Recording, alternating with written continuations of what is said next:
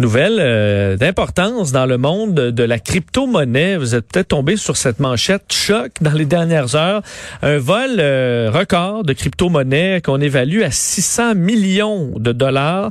Euh, bon, au point où la, la, bon, la société dans le monde de la crypto-monnaie qui s'est fait dévaliser s'est même adressée aux hackers demandant aux pirates de retourner l'argent dans une situation à l'ampleur peut-être jamais vue. On en parle avec le spécialiste en cyber sécurité, Steve Waterhouse. Bonjour, Steve. Bonjour, Vincent. Bon, qui s'est fait voler exactement? Là? Comment ça fonctionne? Parce que là, on dit crypto-monnaie. Euh, c'est en quelque sorte une société qui transige cette, ces crypto-monnaies euh, qui a été dévalisée.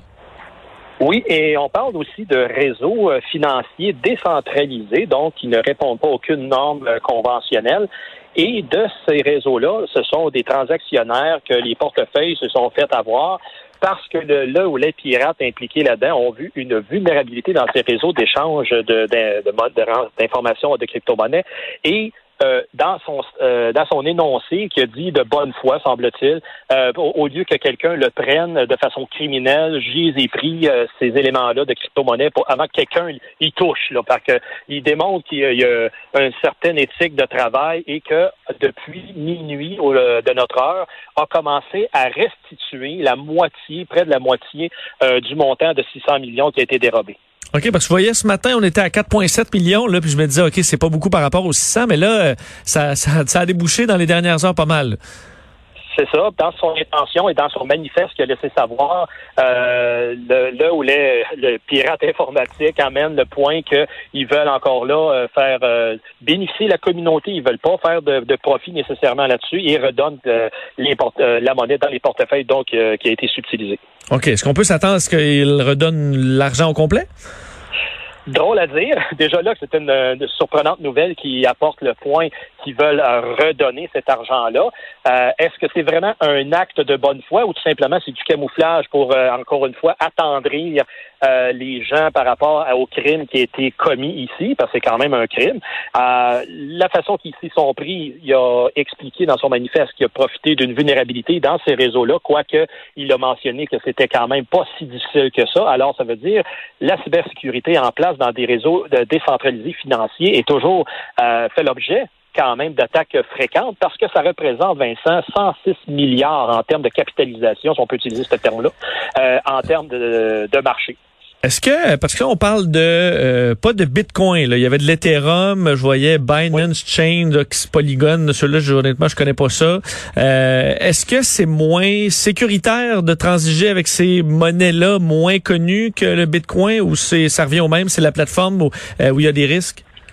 C'est le même réseau, en fait, qui transige tous ces monnaies-là différentes, évidemment, de nature.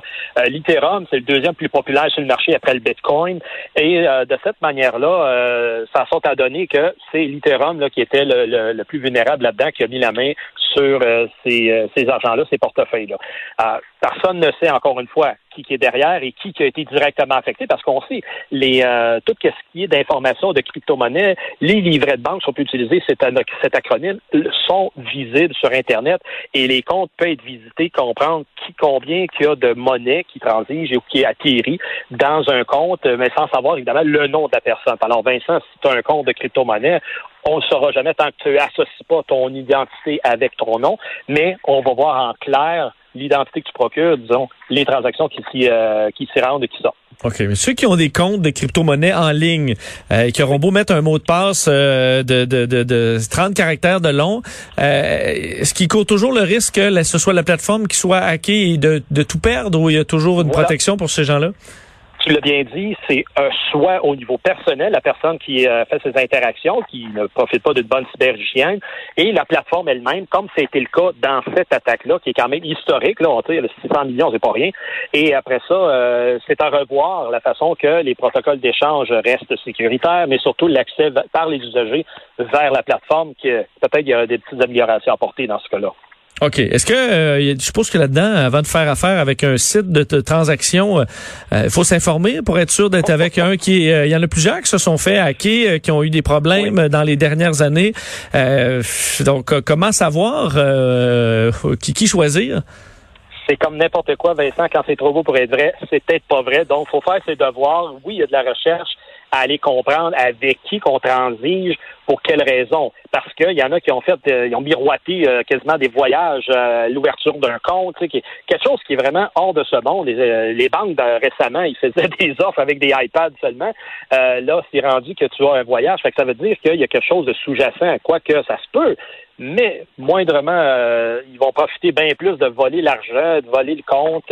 ça, c'est plus profitable pour des bandits, pour des cybercriminels que tout simplement donner une infrastructure qui est fiable. Et ça, c'est des coûts d'argent qui sont très rapides. Oui, parce que j'imagine, euh, euh, Steve, les des, des, pirates professionnels de haut niveau là, qui ont bien plus avantage de faire des rançons logiciels de, grande de grandes compagnies, de hacker des comptes de bitcoin euh, millionnaires que d'essayer d'arnaquer des personnes âgées pour, pour, pour 1000 dollars. Ben, c'est une autre classe de criminels, tout simplement, parce qu'ils ont les moyens, ont les connaissances et surtout la motivation. Euh, vu que le crypto-monnaie, c'était la tendance du jour et que ça devient euh, mainstream, excuse-moi l'anglicisme, pour que tout le monde en profite, ben c'est certain. Il y a un élément criminel, eux autres aussi veulent en profiter, puis ils veulent pas mettre autant d'efforts que quelqu'un qui a bâti son portefeuille avec euh, un temps donné. Là. Ouais, reste que mettre des liasses d'argent dans le matelas, c'était pas une bonne idée non plus, là. ben, je te dirais que peut-être que oui, parce qu'une fois qu'il est dans ton, dans ton matelas, puis personne ne le sait, c'est safe, euh, personne va venir picasser au milieu de la nuit. Alors qu'un un, portefeuille de crypto-monnaie, ben 24-7 peut être sous attaque, puis, quelqu'un peut, tu fais une erreur, puis quelqu'un peut venir te le prendre. Fait que c'est là que je trouve intéressant la comparaison de monnaie physique, euh, qu'elle peut être à ce moment-là plus sécuritaire dans certains cas que peut l'être en, en, en épartition info-nuagique. Très intéressant de te parler comme d'habitude. Merci beaucoup, Steve. Ça fait plaisir. Bonne journée.